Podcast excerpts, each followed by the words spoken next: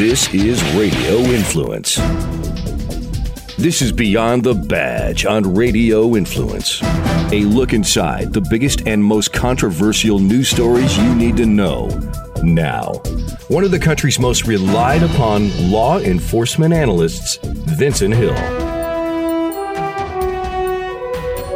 Good evening and welcome to Beyond the Badge. Of course, I am your host, Vincent Hill. Today is Tuesday, January the 30th of 2018. And I want to jump right into it because we got a lot to cover. I want to talk about the latest shooting of a black man. And uh, you may have heard about it. There may have been some protests, there may have been some hashtags. Black Lives Matter may have actually gone up to Detroit and marched about this. So I'm sure you've seen it on all the major news networks, the mainstream media. And the individual that was shot was 26 year old Glenn Doss in Detroit. And it happened last Wednesday, back on, I believe that was the 24th. He was shot in the head, uh, and he later died this past Sunday. So I'm sure by now you've heard about it. You've seen all the protests. You've seen all the hashtags. You've heard all of the civil rights attorneys. And you've seen all the marches going on up in the city of Detroit. Well, actually, you haven't seen that because Glenn Doss was a black male. Yes, he was. He was 26 years old. He lived in the city of Detroit, but he died a hero. He died doing what many of us in blue do every day without question, without reward, without respect. He died protecting and serving. That's right. Glenn Doss was a Detroit City police officer. He was actually a second generation police officer. One thing I aspire that my son will one day do is be a police officer somewhere to follow in my footsteps. But Glenn Doss, 26 years old, was shot in the head last Wednesday. He died this past Sunday. Now, let me give you the background on this, and you've heard me say this on my show so many, many, many times. Not only is policing the most dangerous job in the world, it, it when I was in it, it was way more dangerous than when I was in the military. True statement. But there's two things in the police world that are very dangerous, and ask any police officer, and they will tell you. Well, first of all, at any given moment, anything in that job can go wrong really quick. But there's two things that are very, very dangerous traffic stop and a domestic dispute. And I liken them to each other in this way, right? When you're doing a traffic stop and people think that traffic stops are routine, but when you're doing a traffic stop and you're walking up to a vehicle, you don't know what's inside that vehicle. You don't know who's inside that vehicle. You don't know what their intentions are. You don't know what they just did that they want to get away from. You don't know if there's a gun. You don't know if there's a knife. You don't know if as you're walking up, they're going to get out and shoot you. You don't know if when you're walking up, they're going to take off in the car or they're going to get out and run. You don't know. So those are the, the real dangers of a traffic stop. Now, why do I say I liken a domestic dispute to a traffic stop? Well, it's the same situation. You get a call about a domestic dispute. I would actually say it's probably a tad bit more dangerous than a traffic stop simply because Typically, when it's a domestic dispute, you already have an individual or individuals whose tempers are flaring, who are upset, who are irrational. So you're dealing with that. But anyway, when you're dealing with a domestic dispute, officers are already at a disadvantage because A, the person that called could easily turn on you. B, it can become a very physical situation as soon as the police get there. And C, most importantly, you don't know who you're dealing with. Yeah, you may get a name during the radio call that says complainant Susie Smith called in and said her bo- her husband Bob Smith is assaulting her, but you don't know Bob Smith. You just know that that's the name you were given during a call. So officers are already at a disadvantage.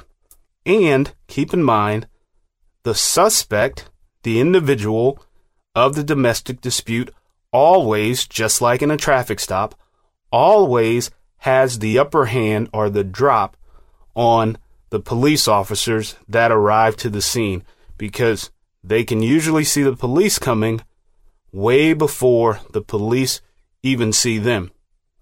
And, and, and they can prepare to take action against the police way before the police can even have a chance to react to it. And that's exactly what happened to Officer Glenn Doss this past Wednesday. Police got a call. Again, that's when police usually show up to a situation when they get a call, take all of that race crap out of the equation. They got a call about a domestic dispute. Uh, the individual's wife, the shooter's wife, I'm not even going to give his name. He's facing life in prison now, as well he should. Uh, called and said that uh, they were having a domestic dispute and he may be armed with a gun, yada, yada, yada. So, of course, police show up. So, as officers approach, and I may have said this on my show before, but if not, I will explain it. I always called the patrol car the graveyard. And just let that sink in for a second. Why do you call it the graveyard? Well, it's simple because it's really hard to maneuver, get out of the way, draw your weapon, fight back in a patrol car. So if someone has a drop on you and they start firing, you're already at a disadvantage. You can't just immediately jump out. You can't draw your weapon and start returning fire because you really can't see where the gunshots are coming from. There's a whole lot of things of why I call a patrol car a graveyard, even on a traffic stop. You're sitting in your car, you're writing that ticket. You take that your eye off that car for one second, then that individual gets out and shoots you through the windshield or shoots you through the driver's side door. It happens in policing. It happens all the time. So Glenn Doss and a bunch of other Detroit police officers, because there was the allegation of the gun, approach the residents here in Detroit, there in Detroit. And as they're approaching, the shooter is already outside. So he, again, like I said, they usually know when the police are coming because they know that they've been called. And like I said, they usually will have the drop or the advantage over responding police officers. So as the officers were, officers were approaching, the shooter shot several rounds into some of the patrol cars, and he struck Glenn Doss in the head. This was Wednesday. He passed this past Sunday. Now, on Friday, I had an opportunity to speak with the media relations officer there in Detroit, Officer Holly Lowe, uh, about something totally unrelated, about a, a, TV project that, that I've been working on. And we want to feature Detroit as one of the cities uh, that we, we film in. It's a police related show to show the human side of police. And godly, if there's not a more important time to show that now, just ask the family of Glenn Doss. You don't think that they would have him back at any second? You don't think that when he went home, he was a human being? When he went home to his nine month old son, Eli, he was a human being? So, anyway, I was talking to Officer Lowe and I asked about Glenn Doss. And, you know, she said he was in critical condition, but you can just tell in her voice that I think she knew the inevitable. And, you know, in the way he was shot, I listened to his dad's press conference and he talked about how the bullet entered the front of his head just above his eye, uh, went towards the back, then ricocheted and came back out towards the front.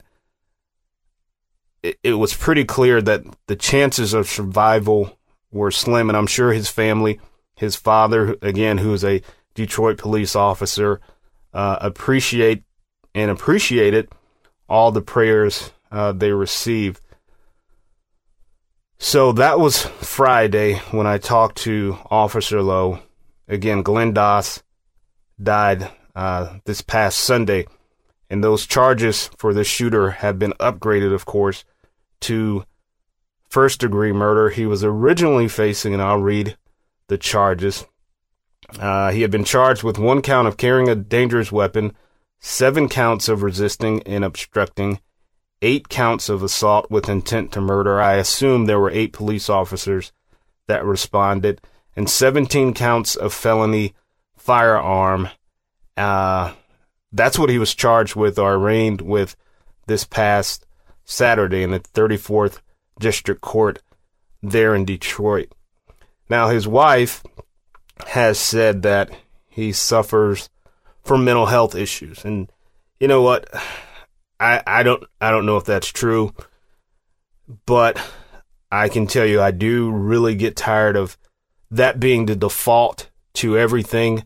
Oh, he suffers from mental health, and that's the default. So therefore, it made his actions okay. His actions were not okay because if you listen to his arraignment, he was more worried about the number of charges than showing remorse that he shot and now has killed Officer Glenn Doss. When the judge was reading the charges, you could just see the look on his face. And when she said 17 counts, 17 counts? Why so many? So you have to question is he mentally unstable, unstable, or is he not? Because he was mentally capable enough to understand everything the judge was reading and saying, but yet he showed no remorse for Glenn Doss. Now, let me flip the script here for just a second. Let me flip the script. Now, let's say police showed up to the home and this shooter, who's 43 years old, he's a male black as well. Let's say this shooter fired these rounds, didn't hit any of the police there in Detroit, and then they fired back and killed him there on the scene. Now, remember a few minutes ago at the start of the show when I said the protests and the hashtags and the marches and the civil rights attorneys and the Black Lives Matter movement? Imagine the fallout Imagine what would have happened if that scenario had played out. And we've seen it before. Oh, forget that he was breaking the law. Forget that he was assaulting his wife. Forget that he shot at police. Forget all of that. It would be he was a good guy. He suffered from mental illness. The police should have known. They shouldn't have shot him. They should have de escalated the situation. It's racial. It's all this, that, and the other because police just have it out for the black community, especially in the city of Detroit. Now, mind you, there's another officer who was shot last year in the head who is still fighting to recover. And in the city of Detroit, over the last year and a half, eight officers have been shot, three which have died. Well, I'm sorry, now four, because if you add Glenn Doss to that equation, Nine officers have been shot. Four have been killed in the line of duty in the city of Detroit. But God forbid if the roles were reversed and this 43 year old black male who fired at police was shot and killed by the same police. I assure you right now in the city of Detroit, there would be riots. I assure you right now, there would be hashtags, there would be t shirts, there would be kneeling at the Super Bowl, there would be all of this. But who's kneeling for Officer Glenn Doss? Besides myself, besides his brothers and sisters in blue in Detroit, besides his brothers and sisters in blue across this country, besides his family, who's kneeling for Officer Glenn Doss? And I get so sick of hearing that how much Black Lives Matter, and I said it before, I said it on Fox News, I've said it on this show, but I'll say it again. If Black Lives Matter, how come my black life did not matter when I was wearing a blue uniform? Because if Glenn Doss was not a police officer and he was shot by police in the city of Detroit, you better believe we would know his name. But unless you follow these stories that are near and dear to my heart, anytime a police officer is killed, unless you follow these stories, you don't hear about it on CNN. You don't hear about it on MSNBC. You don't hear Colin Kaepernick talking about it. You don't hear the NFL kneeling about it and saying, we need justice. We need justice. You don't hear these stories. But if Black Lives Matter, shouldn't Black Lives Matter be in Detroit right now? Marching for Glenn Doss? Shouldn't they be doing that?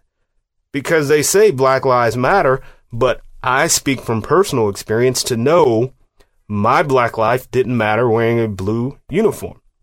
My black life probably still doesn't matter because I'm a veteran, a former police officer, and conservative. So I don't fit the bill. I don't fit the narrative to make sure my black life, my black life matters. And apparently, neither did Glenn Doss. But let me tell you who his life mattered to. His life mattered to his nine month old son, Eli. His life mattered to his girlfriend of over nine years, Emily Kraus, who was Eli's mother. His life really mattered to them because let's think about it. I'm not saying she doesn't work, but he was a pretty substantial part of her life financially. But outside of the financial part of it, he was the father of her son. Now, nothing against Emily, but a woman cannot raise a boy into a man. So now you have this little nine month old who will not have his father around when it is most crucial. In those teenage years where he needs to go from being a boy into a man, you know, learning things like responsibility, how to treat a woman, do you not realize that Glenn would have shown little Eli what it's like to treat a woman simply by the way he treated Eli's mother? Now that is taken away from little Eli. He'll never get that back. I assure you, little Eli, even though he doesn't understand what's going on right now, thought and thinks and will think that his dad's life mattered. Emily, who I had the privilege to talk to via Facebook on yesterday. You don't think Glenn's life mattered to Emily? They were together nine years. Nine years. Now, I've been married twice and neither one of them equaled nine years. Now, if you add them up together, I think I might be right at nine. But these two had been together for nine years. That is amazing. That is a true testament to the love that they had for each other. And now that's taken away. You don't think Glenn and his life mattered to Emily? So I, I asked Emily, I said, listen, is there anything you would want me to say about Glenn. And I, I hope once she has had some time to heal and has an opportunity that I can get her on this show to talk about her life with Glenn. Yeah, I don't want to talk about how he was shot and killed with her because A, we know how that happened, and B, I want to hear the personal side of Glenn Doss. That's what I want to hear, and I know my listeners would want to hear it. But I, I asked Emily uh, on Facebook, I said, listen, is there anything you would like for me to say regarding Glenn? And her words, her words, just that he loved his job, he was passionate, and look, looked forward to going to work every day. He loved his job, he was passionate, and he looked forward to going to work every day. Now, here's what's ironic about that. Not only does Glenn remind me of a young me back in the day when I was out on the streets, I, I looked forward to going to work every day, even when I was sick, even when I was hurt. I was passionate about it and I loved the job of policing. Here's the irony in all of this. Glenn originally was not going to be a police officer. He had gone to school, he'd got a few degrees, and he came to his dad one day and he said, Hey, what do I need to do to become a police officer? And as they say, the rest is history. So it wasn't in his plan, his original plan, to become a police officer. And maybe it was he saw the great things that his father was doing, or maybe it's because he wanted to make his father proud. Maybe he wanted to follow in his father's footsteps, which is why I went into the army, because I wanted to follow in my dad's footsteps, make him proud, to say, Yes, dad, I'm proud of what you've done for me. Now let me return the favor. So I don't know why Glenn decided to be a police officer, but he did. And the simple fact that Emily says he looked forward to going to work every day, to me that speaks volumes. Simply because, again, it's the city of Detroit. Let's not let, let's be honest, they don't have the best crime rate in the world. And I just gave you the numbers since 2016 how many police officers in the city of Detroit have been shot and how many in the city of Detroit have been killed by gunfire. Now, granted, police shootings, police being shot, I should say, take place all around this country. But I can't think of another city where nine officers in the last year and a half have been shot. I can't think of another city where four police officers have died in the last year and a half by gunfire. Now, I know in Florida, I believe it was Tampa, there were two officers killed on the same day. In a few other cities, there were officers killed on the same day. Of course, when you look at Dallas, there were five police officers killed on the same day by a Black Lives Matter supporter. But Detroit overall, you got the crime rate. I don't know how much they make, but I know they don't make as much as I was making in Nashville. You got the crime rate, you got subpar pay at best. You got people who don't like police, people who want to fight police, people that want to shoot police, people that want to kill police. But yet, Glenn, every day, and Emily would know because, again, they were together nine plus years. Glenn every day looked forward to putting that uniform on going out in the mean streets of Detroit and protecting and serving. And on Wednesday, as Glenn was going to that call, now, of course, we all know the dangers of the job, but we never want to have that in our head that this is our last call, right? So as Glenn was going to that call on Wednesday, that domestic dispute, he was still going to do what he loved to do every day protect and serve. He was going there to protect the victim of this domestic dispute. He was going there to serve her by getting her out of the situation. He didn't know her from Adam. He didn't know her from Eve, Steve, Weave. He did not know that lady. But he loved, he loved the responsibility and the duty of protecting and serving the citizens of Detroit, Michigan. Here's another person Glenn's life mattered to.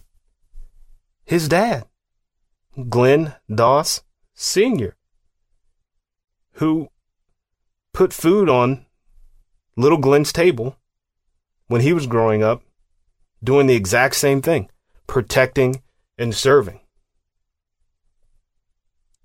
Glenn Sr. was going out, not knowing if he would make it home, to Glenn Jr. all these years, only for the tragic ending of Glenn Doss Jr. being killed in the line of duty. Think about that and let that set in. Glenn Doss Sr did the job of policing for many, many, many years in the city of Detroit. I'm sure there were times where he was faced with some dangerous situations where he didn't know if he was going to make it home. to his son only for his son who followed in his footsteps to be killed in the line of duty. And it was his son that went to him and asked, Hey, Dad, what do I need to do to become a police officer? I'm sure as a father, I'm sure as a father, he lit up inside when he heard that. He may not have shown it, but I'm sure as a father, as any father would be to have his son follow in his footsteps. Let me just go on the air and just say positive footsteps, like real father son type stuff. Anyway, I'm sure as a dad, he was just elated that his son wanted to follow in his footsteps. And now his dad had to give a press conference to say, Thank you, everyone, for the prayers. Thank you, everyone, for your well wishes while my son was in the hospital fighting for his life. You don't think Glenn Doss Jr.'s life mattered to his dad? So, where are the hashtags? Where are the protests? Where's everything else we would see if the shooter who shot and killed this police officer was shot by said police officers? We would still be hearing about it right now, today, almost a week later, if the roles were reversed. And you can say what you want about it, but you know it's true. So why can't this officer, this black male, this 26 year old black male, get the same respect as if he would if he was just some guy off the street who was up to no good and got shot and killed by police. If that doesn't make your blood boil, if that doesn't upset you, if that doesn't make you say, something is totally wrong with how people think, then maybe you need to evaluate yourself to see where your morals and where your conscience lies. Because if someone who breaks the law, fights police, resists arrest, shoots a police officer in the head, would get the same thing would get all of that, but yet this police officer who leaves now behind a nine month old little Eli, if you're not upset about that, if you don't want the same reaction that we would get, then something is seriously wrong. Something is seriously wrong. Now, speaking of Emily and little Eli, how can you help them out? Now, keep in mind, they just lost a breadwinner in the family. Outside of the fact that they lost a lover, a father, a rock, a support system, they lost a financial piece to that family. So there is a GoFundMe account uh, set up for Emily and for little Eli on behalf of, or it was set up by Lauren Wolf on behalf of Emily Kraus. And uh, I will post the GoFundMe link on my Twitter account. Uh, if you feel it in your heart to make a donation, uh, just remember there's a little nine month old right now who will not ever see his father again. Um, so if you feel it in your heart, go out, donate to the GoFundMe page. Again, I hope to soon have Emily on the show so we can talk about the man who was Glenn Doss.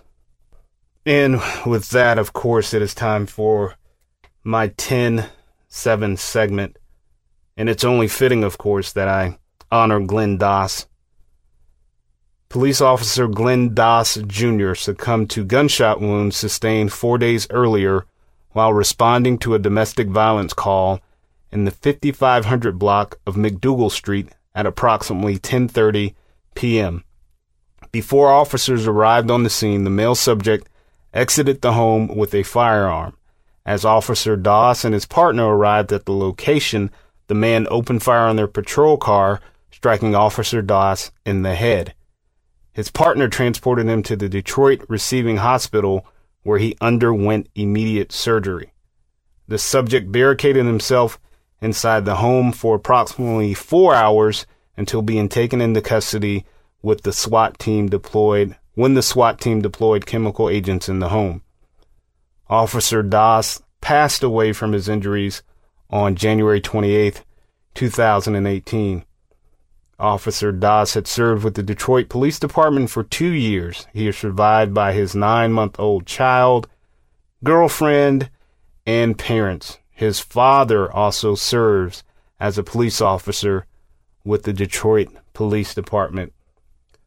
To Glenn Doss, Godspeed to you, my friend. Thank you for giving two years of your life protecting and serving the citizens of Detroit, Michigan. Thank you for having the love and the passion to do that job every day. As Emily said, thank you, sir, for being brave enough to pay the ultimate sacrifice. To your family, your father, my prayers to you. To Emily, my prayers to you. To little Eli, my prayers to you, my son. Thank you for listening, and I will see you right here next week. RadioInfluence.com. Good night. To continue the conversation, get updates on the show, and to find out when you can see him on television, follow Vincent on Twitter at Vincent Hill TV. That's at Vincent Hill TV. This has been Beyond the Badge on Radio Influence. This is an In the Trenches with Ian Beckles. Quick fix on Radio Influence. Minnesota against Jacksonville is the unsexiest Super Bowl ever. Like, I can't think of a matchup that would be less sexy than Minnesota against Jacksonville because I don't know anybody that hates Minnesota because there's no reason to hate Minnesota. And I don't know anybody that hates Jacksonville other than if when you're visiting there because it stinks. But other than that, nobody hates the Jacksonville Jaguars. They don't have, you know, enough history and they haven't done enough for anybody to hate them. The two most hated teams in the NFL are Philadelphia and New England. They both have fantastic fan bases that will travel. If you're an Eagle fan, you can't be anybody else's fan. That's just the way it goes. And if you're a Patriot fan, you can't have a second team. Like I've heard people say, I'm a Buccaneer and a Kansas City Chiefs fan. I'm like, whatever. If you're an Eagles fan, you can't have another team. They'll stab you in Philadelphia. They won't mess around with that. Those teams, if you're not an Eagle fan, you're not allowed to like them. That's the rule. You're not allowed to. They're not likable if you're not an Eagle fan. They're not, they're not trying to be likable. They don't want you to like them. That's a fact. And if you're not a Patriots fan, you're not allowed to like them either because they're too good. And their fans can be a little obnoxious sometimes too. In the Trenches with Ian Beckles can be found on Apple Podcast, Stitcher, TuneIn Radio, Google Play, and RadioInfluence.com.